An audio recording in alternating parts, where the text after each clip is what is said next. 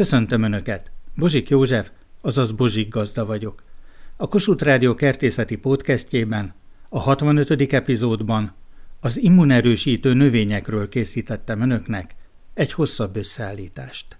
Lenne szíves megismételni a diófa levélnek az elkészítésének a módját arcüregre is, tehát gyógyhatással van. Timler Imre kiváló mesterrel itt nézegetjük a legendás hüves ember leírásait, Szabó Gyuri bácsi. Éva beszélek Budapestről. Azt hallottam, hogy a dió levélből teát lehet főzni, és annak gyulladásgátló hatása van. Szeretném megtudni, hogy igaz-e az, hogy lehet belőle teát készíteni, és hogyan kell elkészíteni. Hát egy teát úgy kell elkészíteni, hogy egy csapatevő kanát teát, ami össze van morzsolva a falevelet, két deci forró vízzel kell leönteni, és 10 percig hagyni kell állni, úgy van. És érdekes, hogy ezekbe a nyugati természetgyógyász könyvekbe sehol nem írják a jó hatását a diófán, de nem is említik a diófa levélnek. Hát nem is említik, nincs benne. Még a kínai természetgyógyász könyvben is megnéztem, nincs utalás rá egyáltalán, de nincs is lefényképezve vagy írva a diófa levél, valamire jó. Pedig még a diófa levél a lábgombára jó azt is ilyen teának kell áztatni. Igen, főzni. ugyanígy két deci vízbe csapott evőkanállal, akkor korpásodásra jó a diófa levél. Akinek arszüreggyulladása van. Föl kell szívni az órába, és addig bent tartani, ameddig bírja, és ezt naponta meg kell csinálni. És arra is jó, arszüreggyulladása. Felső légúti betegségekkel küzdenek sokan. A gyógynövények világából melyek azok, amelyek önnek beváltak, vagy jól élekkel ajánlhatjuk kedves hallgatóinknak? Hát a bodzavirág kúra az mindenképpen nagyon jó. Lechner Judit kertészmérnök, biotermesztő. Nagyon érdekes a zsája és az izsóp együttes hatása. Mind a kettő erős baktérium ölő hatású, és a kettőből csinálunk egy nagyon finom teát, forrázunk, akkor azok a torokban, a szájban lévő összes baktériumot elpusztítják. Tehát ezekkel gargarizálni is lehet, teának is nagyon jók. Aztán ha kőgésről van szó, akkor a kakukkfű, hát ez egy univerzális csodaszer, erősíti is az embernek szinte a lelkét is, megerősíti, bátorító hatása is van, és a szurokfűnek van egy ilyen különös hatása, hogyha megfázásra gondolunk, hogy a hangszálak gyulladását tudja csökkenteni, és így nagyon jó az énekesek vagy pedagógusok, hogy valakinek hirtelen beszélni kell, akkor mindenképpen a szurokfű teát érdemes, vagy pedig ugye keveréket csinálunk, de ha a hangszálakról van szó, akkor a szurokfűvet ne felejtsük ki belőle semmiképpen. Kamilla Teo? A kamilla az egy nagyon jó gyulladáscsökkentő. Most a kamillára is vonatkozik, ami szinte minden gyógynövényünkre, hogy csak kúraszerűen fogyasztjuk. Mindig csak addig, amíg a betegség el nem múlik, és utána, tehát egy két-három hétig körülbelül, de hát a kamilla, meg általában ezek a régen használatos gyógynövényeink egy hét alatt minden nátát elmulasztanak. De a kamilla például a bél problémáira is jó, tehát a bélbe levő gyulladásokat is csökkenti, meg inhalálásra. Tehát érdekes, hogy nem csak teaként használjuk őket, hanem légutakon keresztül is bejutnak. Tehát így, amit már nagyon régen csináltak az emberek, hogy egy ilyen lepedő alá a kamilla páráját szívják fel az órukon keresztül, és a kakukkfű ugyanígy használható, meg fürdőként ugyanúgy a bőrön és a légutakon keresztül jut be hatóanyag. Hársva, de itt ugye az ezüst hárstól óvakodjunk.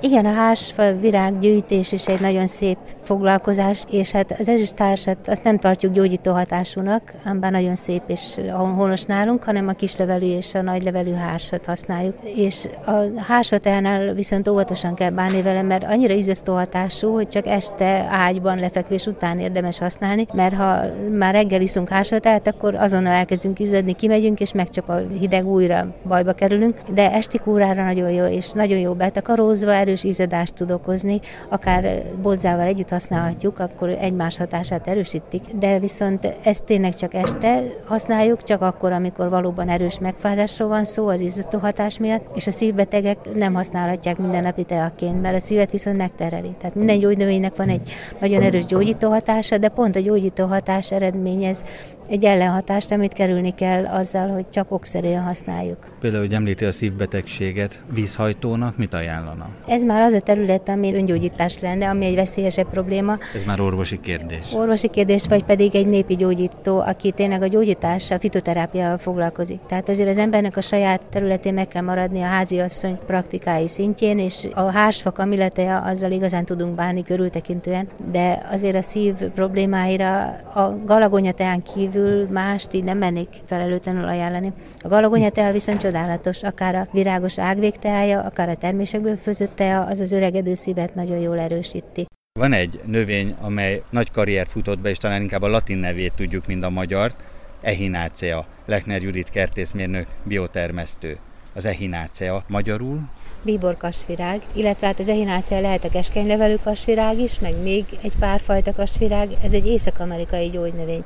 Érdekes, hogy nem sok észak-amerikai gyógynövényt hoztunk át, tehát nem voltak olyanok, amik vagy itt nem voltak, vagy nem volt különösebben gyógyerejük, ami túlszárnyalná a mi flóránknak a gyógynövényeit, de hát ez az egyik legfontosabb. És hát a kertben csodálatos dísznövény is, mert hát ezek a rózsaszín szírmok, a barna hatalmas virág közép, vagyis hát ugye ez a virágkúp, úgyhogy a kúpvirágok közeli rokonaként került hozzánk. Az a nehézsége a házi patikában, hogy a vízben nem oldódnak ki a hatóanyagai. Tehát ez a nagyon jó immunerősítő hatás, ez csak tinktúrába érvényesül. Alkoholos kivonat. Alkoholos kivonat, hát van, aki ennek megörül, mert a házi pálinkába aprítja a leveleket, és akkor már rögtön indoka van rá, hogy miért kóstolgatja reggel azt a gyógypálinkáját. Úgyhogy itt a biokörökben azt így szokták javasolni, hogy a szírmát, az egész virágot, az zöld leveleket fölaprítják, és akkor ezt töltik fel pálinkával, és akkor ez egy kicsit áll rajta egy pár hétig, és utána ezt kinevezik ehinácia tinktúrának, és attól közel legálisan fogyasztható hajnalonként.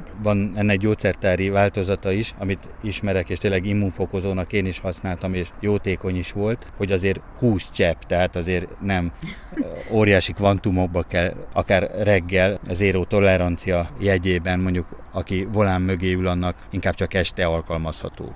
Hát persze, ez én is inkább csak tréfásan mondtam, de hogy van, aki hajlamos ilyeneket saját magának kocsvasztani, de az ehináciát én sem a kertből használom, hanem megveszem a gyógyszertárba tinktúrát, ami hát hivatalos és valamennyire kimérve benne a hatóanyagok, úgyhogy én sem bízom ezekbe a saját tinktúrákba. De hát ez aztán lelkiismereti kérdés, meg hát vannak kísérletező hajlamú emberek, és végül is minden gyógynövényt úgy fedeztünk fel, hogy valaki elkezdte próbálgatni saját magán a hatását, vagy a szomszédon, úgyhogy hát ez szerintem a lelkiismeretünkre bízható, hogy mit kezdünk vele. Úgyhogy én inkább kerti disznövénynek szeretem, mert nagyon sokáig virágzik tartósan, és egy-egy virág is nagyon tartós, és jönnek az oldalhajtáson az újabbak és hát a rovarok dongják, amikor kivirágzik, és nagyon szép lepkéket, pillangókat csalogat, úgyhogy az meg külön élvezet, ahogy ezek a nappali pávaszem például az a gyönyörű barna színű, kékbe, bíborba játszó pillangó rászáll, hát ez nagyon jól illeszkedik ehhez a színvilághoz, ami maga az ehinácia. Van fehér virágú változata is az ehináciának, és különös, illetve sok növénynél előfordul, hogy a fehér az csak egy ilyen recesszív tulajdonság, ritkán jelenik meg, úgyhogy ha a fehérnek a magját vetem el, akkor abból is többnyire rózsaszínek jönnek elő. Tehát azért az az alapfajtája, az a igazi, domináns. a domináns, igen, az az igazi megjelenés ennek a növénynek,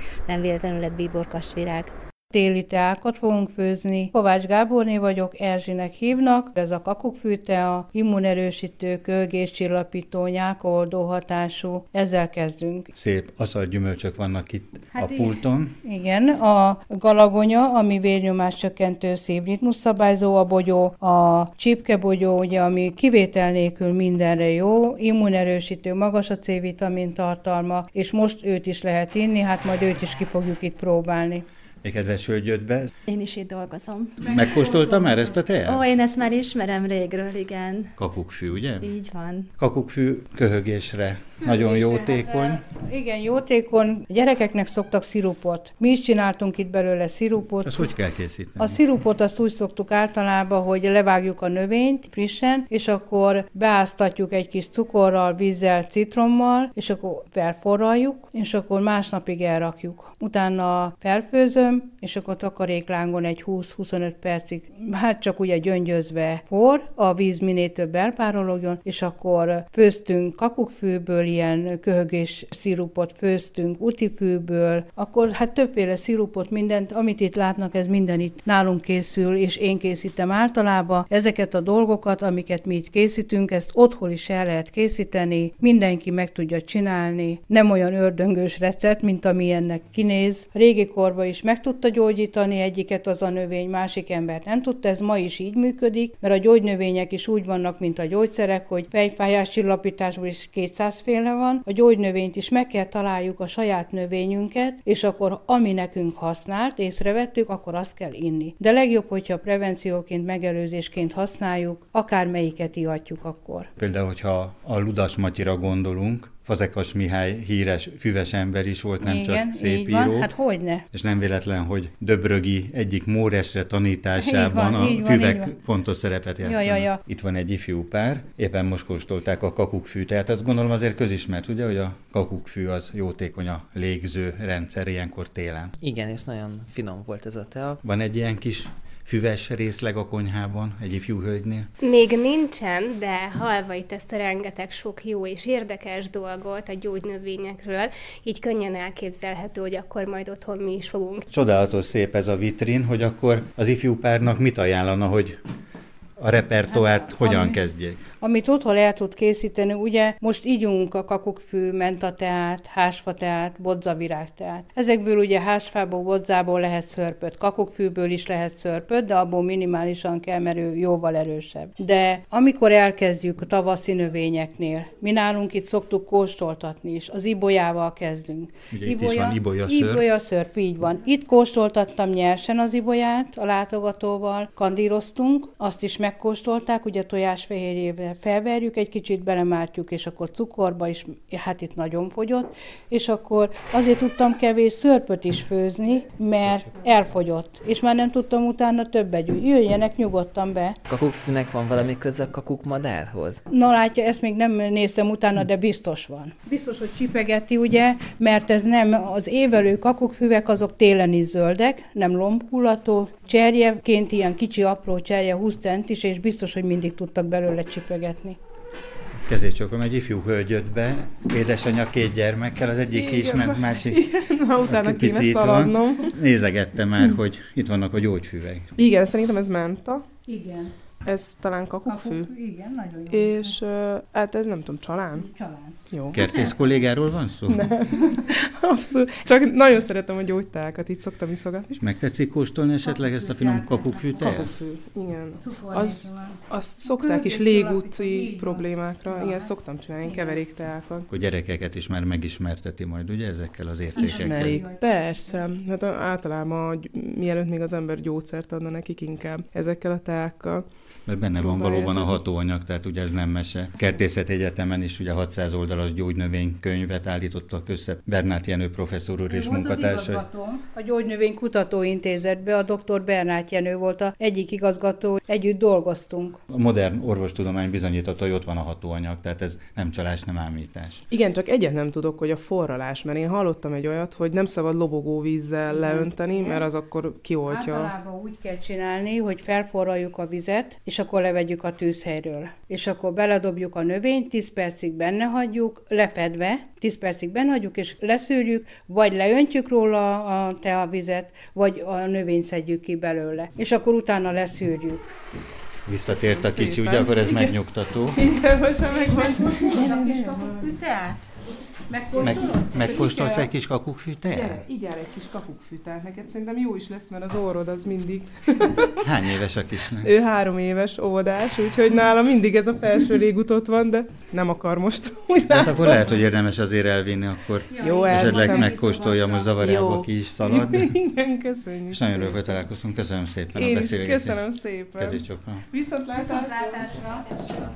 Dr. Füstös Zsuzsanna nem csak az uborka, hanem a hagyma mestere is, hiszen könyve is jelent meg ebben a témában korábbi időszakban, és ebben olvastam, hogy nem csak a rómaiak fedezték fel ezt a rejtett C-vitamin forrást, amelyet ma úgy neveznek, hogy a szegény emberek C-vitaminja a hagyma, hanem a vikingek is, skorbut ellen. A viking hajósoknak az volt a titka a hosszú hajóutakon, hogy magukkal vitték a hagymakészletet, és a folyamatos C-vitamin ellátásuk biztosított volt. Nagyon sokféle hagyma van, és a fokhagyma is, ahogy olvastam a könyvében, az is egy szinte doppingszer volt. Hát bizony az első olimpiákon az volt az egyetlen doppingszer, de engedélyezett volt. Ezt nem tudom, hogy valaki használta a fokhagymát, hogy gyorsabban ússzon vagy fusson, de a fokhagyma az egy óriási értékű zöldségnövényünk. Gyógyító hatása csodákra képes. Albert Schweitzer is azzal gyógyította a betegeit, és Indiában is gyógyító szerszám volt, és 900 receptet írnak rá az indiai tudós orvosi könyvek arról, hogy mi mindenre és hogyan lehet használni a hagymát és fokhagymát. Csodálatos, fertőtlenítő, egészséges gyógyítószer a fokhagyma. A falusi kertekben nagyon gyakran előfordul az a fokhagyma, amelynek a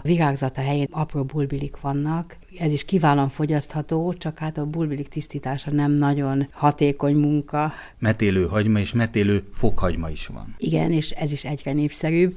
Megtalálható most már a városi konyhák polcain is, és az ablakokban is megtalálható a metélőhagyma. Azért várjuk meg tavasszal, amikor megjelennek a kedves kis rózsaszín virágai, és ezek a bimbók is kiválóan jó ízűek. Tehát amikor beszélünk arról, hogy virágokkal lehet díszíteni salátákat vagy tálakat, akkor a rózsaszín bimbó nagyon ízletes és nagyon finom. Salotta hagyma, különlegesség, ritkaság. Ez egy nagyon vitatott botanikai kérdés is, hogy mikortól kezdve salotta a hagyma, vagy mikortól kezdve az történik, hogy egy vörös hagyma megsérül, és több részre bomlik egy kapavágás után. Természetesen a salotta hagyma az valamivel intenzívebb ízű, mint a hagyma, tehát a vörös hagyma, az általunk fogyasztott vörös hagyma. Abban különbözik alapvetően a vörös hagymától, hogy a buroklevélen belül ugyanúgy gerezdek vannak, amelyeknek belső buroklevele van, mint ahogy ezt a fokhagymánál láthatjuk, de természetesen nagyobb gerezdekről van szó, nagyobb levelekről van szó. A franciák minden receptet azzal kezdenek, hogy salotta hagymát vegyenek, és itt a két óriási tábor, amely küzd, a holland és a francia, mert elkezdődött a magról vetett salotta hagymának is a terjedés, azt nagyon egyszerű magról kell elvetni, a franciák pedig ezekről a gerezdekről szaporítják tovább a salotta hagymát, amelyet nagyon-nagyon sokkal magasabb áron értékesítenek, mint a vörös hagymát. Mindenki kóstolja meg, nagyon jól tárolható, egy pörköltöz kicsit túl sok kellene belőle. Korán tavasszal a sarjadék hagymával találkozunk, akkor látszólag olyan, mintha új hagyma lenne. Úgy is hívják egyébként bizonyos vidékeken, hogy mindig hagyma. Tehát az egy áttelelő hagyma, amely télálló, elvileg egész éven keresztül szedhető a sargadékhagyma, és a legkorábbi zöldség lehet a házi kertben. Érdemes egy sarkot arra szánni, hogy legyen egy kis zöldhagymánk egész évben, és néha még bizony a hó alól is kiszedhetünk néhány szép zöld levelet, és díszíthetjük a salátánkat és a póri hagymát még kifelejtettem, pedig ez is a Bibliában is már szerepel, Egyiptomban ott volt polyhagyma is egy külön önálló faj. Nálunk valamilyen ok miatt nem terjedt el eléggé, nagyon igényes, vízigényes, tápanyagigényes. Macerás is egy kicsit a termesztése akár két éves technológiában is termeszthető, kupacolni kell. Igen, áttelelő változata is van, de a jelenlegi fajták között már találunk olyat, amit nem kell felkupacolni. Azt hiszem az elterjedésének egyik fő oka az, hogy nem tudjuk, hogy hogyan kell ezt fogyasztani. Zöld hagymaként fogyasztjuk, de a póri hagymának vannak hagyományos francia és spanyol és bolgár receptjei, amikor is a póri hagymát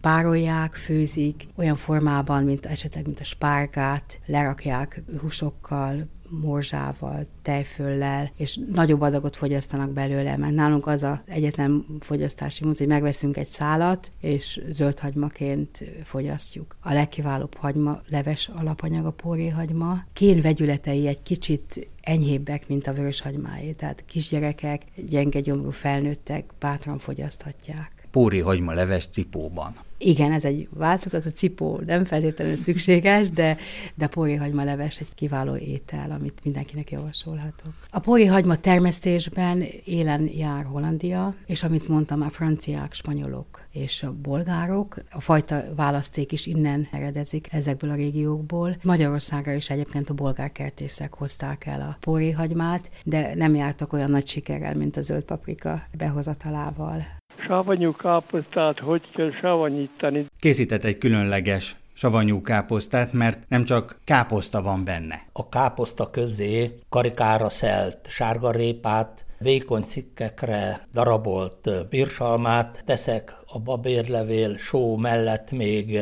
hegyes, erős vagy nem erős piros paprika kerül be. Dr. Szabó Zoltán. Ezen kívül egy-két vékonyabb szált tormát is elhelyezek, ami aztán végleg eltűnik, az pedig a szintén vékonyra szelt vöröshagyma karikák, a fekete bors hiányzik még azt hiszem a fűszerek körülbelül. Az az elvem, hogy egy étel annál finomabb, minél többféle fűszer segíti elő a jó íz kialakítását. Ez a káposztánál bevált, tehát amit nekem volt, aki mondta, hogy a, a hagyma ettől idegen. Valóban úgy néz ki, hogy idegen, de ez a savanyítási eljárás erjedési folyamat után ez a hagyma ez eltűnik, az a kellemes együttes ízharmónia adja a tudtomra, hogy az is van benne. Tehát ha egy vadidegen számára készítek egy kis ajándékcsomagot, akkor ha ezt én nem mondom meg, ő nem fogja külön érzékelni. Amelyet saját maga savanyít akkor. Tehát akkor megveszi a káposztát? postát, Hát régebben igen, így volt. A fejes káposztát megvásároltam,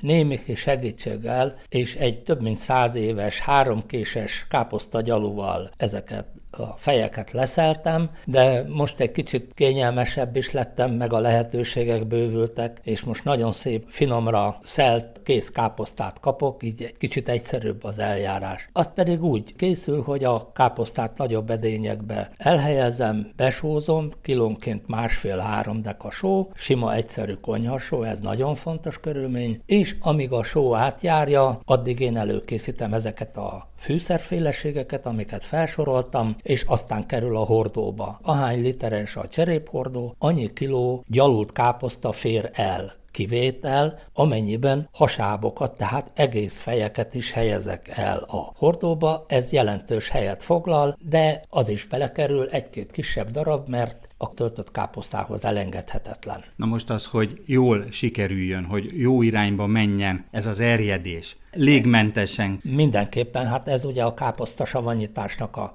ABC. alapszabálya. Ugye régen ez taposás volt, hát gyerekkoromban ez az én feladatom volt, mert családunkban is két, két és fél mázsa savanyú káposzta fogyott el egy télen, és ennek rengeteg formája készült aztán különböző ételekben. A cseréphordóba taposás ugye szóba se jöhet, mert ezzel kíméletesen kell bánni, kézzel erősen lenyomkodni, levegőt és, kiszorítani. és kiszorítani, amennyiben van mód, akkor a tetejét külön nehezékkel ellátni, ha még erre van mód, amennyiben nincs. Hogy akkor... ne érjen levegővel, hanem a lé eltakarja végig. Igen, igen, de hát ugye maga a hordó kiképzése a nagyszerű, és ez a nagy titka, hogy a hordó körül ugye fönt van egy kis vájat, amiben vizet kell önteni. Az legyen mindig tiszta, és legyen mindig megfelelő mennyiség benne, amin keresztül aztán az erjedő gázok távoznak és a hordót az első időben lehetőleg egy kicsi melegebb helyre kell helyezni, hogy ez az erjedési folyamat mi hamarabb beinduljon, és az érés első heteiben, ez két-három hét, ezen a meleg helyen kell tartani, aztán lehet az hűvösebbre, pincébe, kamrába. Az enyém az most olyan jó három hetes, tegnap már megkóstoltam, mert szerintem fogyasztásra alkalmas. Az erjedés elindítása, az magától történik, nem kell semmi. Abszolút, tehát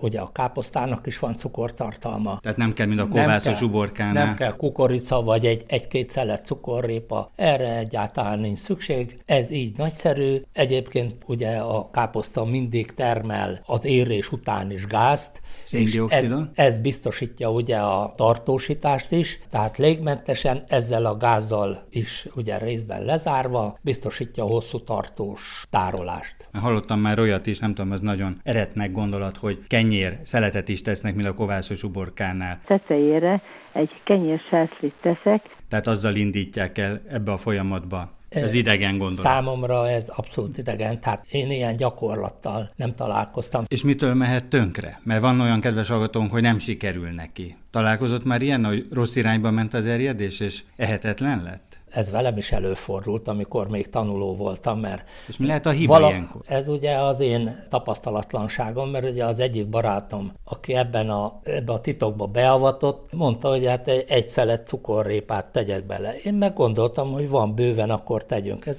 azt eredményezte, hogy három nap alatt összerohadt az egész. Ennek a következményeit itt azért hallgattam a családba, aztán a következő savanyításra már nem is akartak, hogy a költségvetésből biztosítani, ezért az már titokba történt, és, és cukorrépa nélkül. Tehát megtanultam, ez teljesen fölösleges, mert ez rossz irányba viszi az erjedést.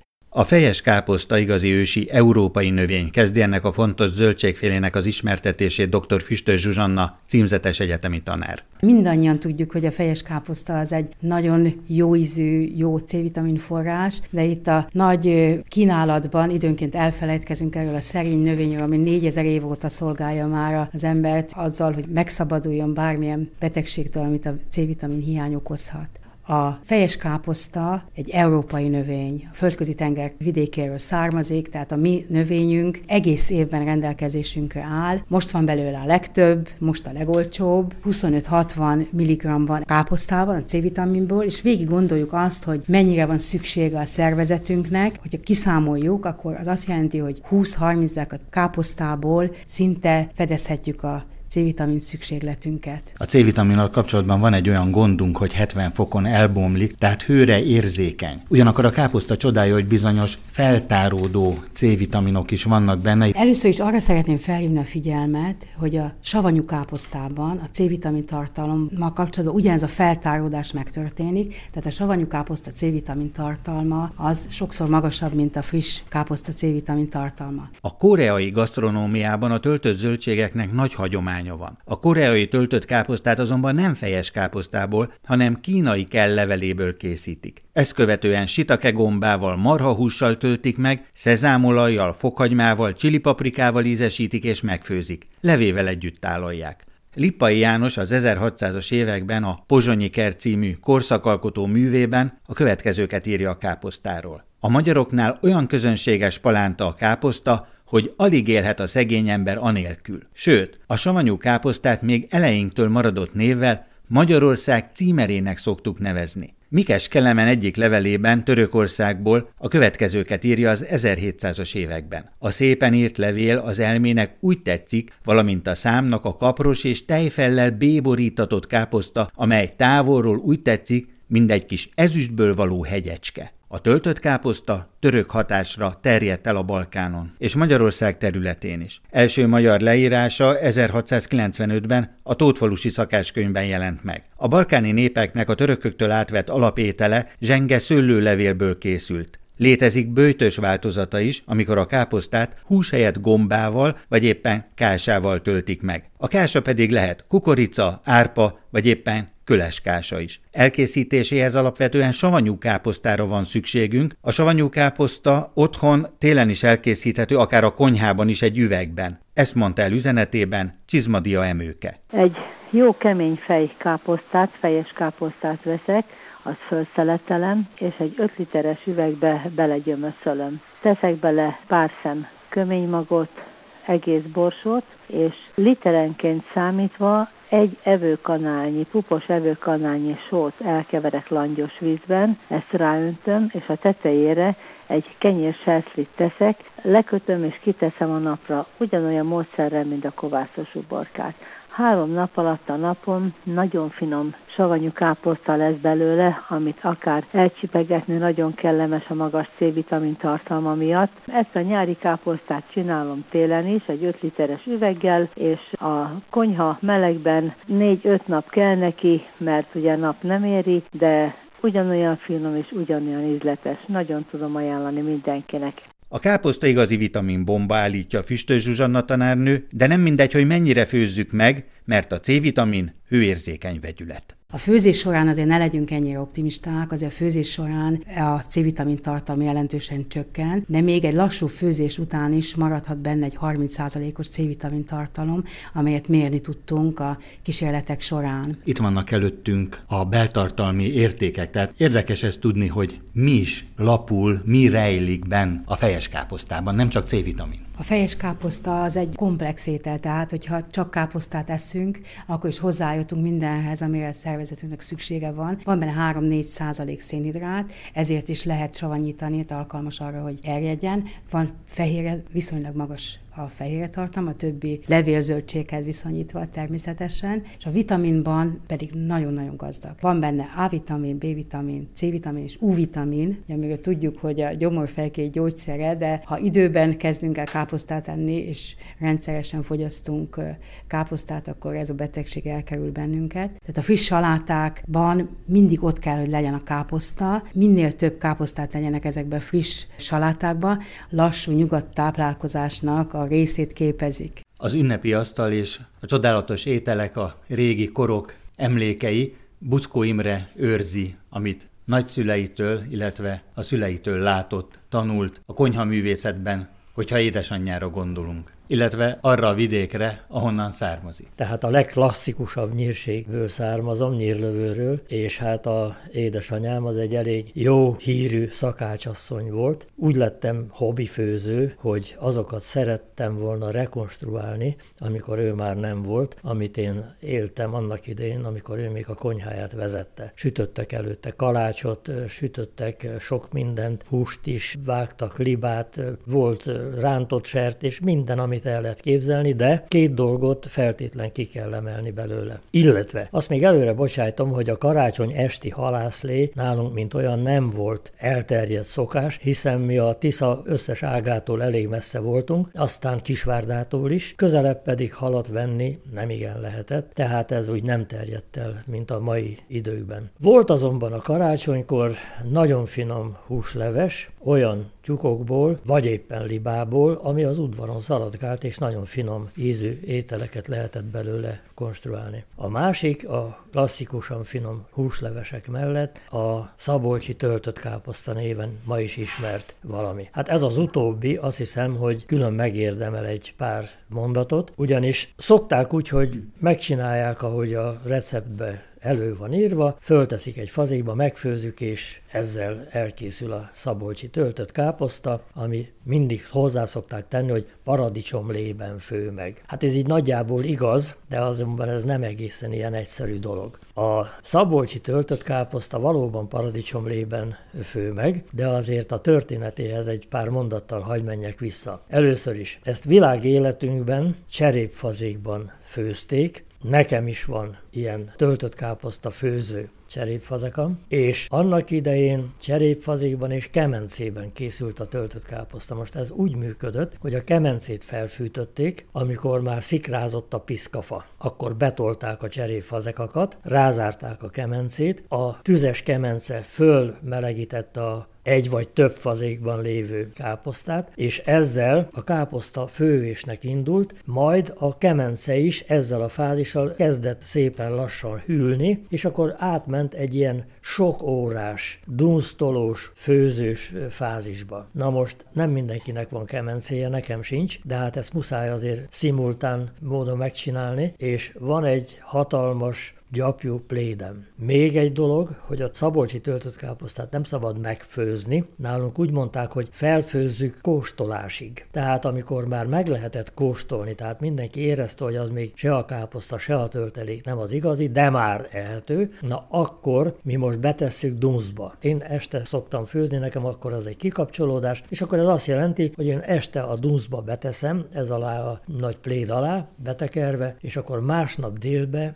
ez a cserépfazék még forró, és minden tökéletesen lepuhul, de nincs túlfőzés. Még egy érdekesség, hogy Nálunk a húst nem darálták a káposztába. Kötelező volt, és ezt a tradíciót én is követem, hogy kis kockákra vágni. Van is egy régi mondás nálunk, hogy a lányt akkor lehetett férhez adni, amikor töltött káposztával fogadta a lánykérőket, és azok megnézték, hogy hogy van összevágva, meg milyen finom a káposzta, és akkor mondta a leendő násznagy, hogy na ezt már feleségül vehet, mert ez már tudja. Még egy dolog, édesanyám, amíg élt, el is jött ide, csinálta. Az első volt, hogy na mit főzünk töltött káposztát. Aztán, mikor már nem volt, illetve még életébe, amikor elment, próbáltam ugyanazt csinálni, és nem ugyanaz a finom dolog jött ki. Na, akkor jött a konzultáció. Hogy csinálom? És kiderült, hogy azt mondja, tettél bele hagymát. Hát hogy ne tettem volna, hát abba dinszteltem meg a húst. Azt mondja, hát még. Mondom, hát hova kellett volna még? Hát egy másik fej hagymát nyersen apróra vágva, a rizshez hozzá keverve, tehát nem csak egyféle módon. Hát ilyen apró trükkök, és még sok minden más az, ami aztán, ha jól eltaláljuk, hogy addig főztük, ameddig szabad volt, utána a dunszba lepuhult, és mindent jól csináltunk, akkor egy rendkívül finom ételt kapunk, aminek hát tradíciója van. Mint érdekesség, amikor George Pataki hazajött Kisvárdán, mert ő innen származott el, akkor két kérése volt, hogy legyen majd neki olyan. Az egyik volt a szabolcsi töltött káposzta, megjegyzendő, ezt édes káposztából csinálják. A szabolcsi töltött káposzta és a másik kérése volt a káposztás passzújleves. Tehát ez két olyan híres szabolcsi ételkülönlegesség, amit hát messze földön ismernek, olyanok is, akik innen elszármaztak, és olyanok is, akik hallottak róla. Kedves hallgatóink, van egy éjjel-nappal működő üzenetrögzítő, ezen várom az önök kertészeti kérdéseit, amelyek alapján készítem el az újabb összeállításokat. A telefonszám a következő 061 328 73 00. Várom önöket egy újabb epizóddal a Bozsik Gazda Podcastben.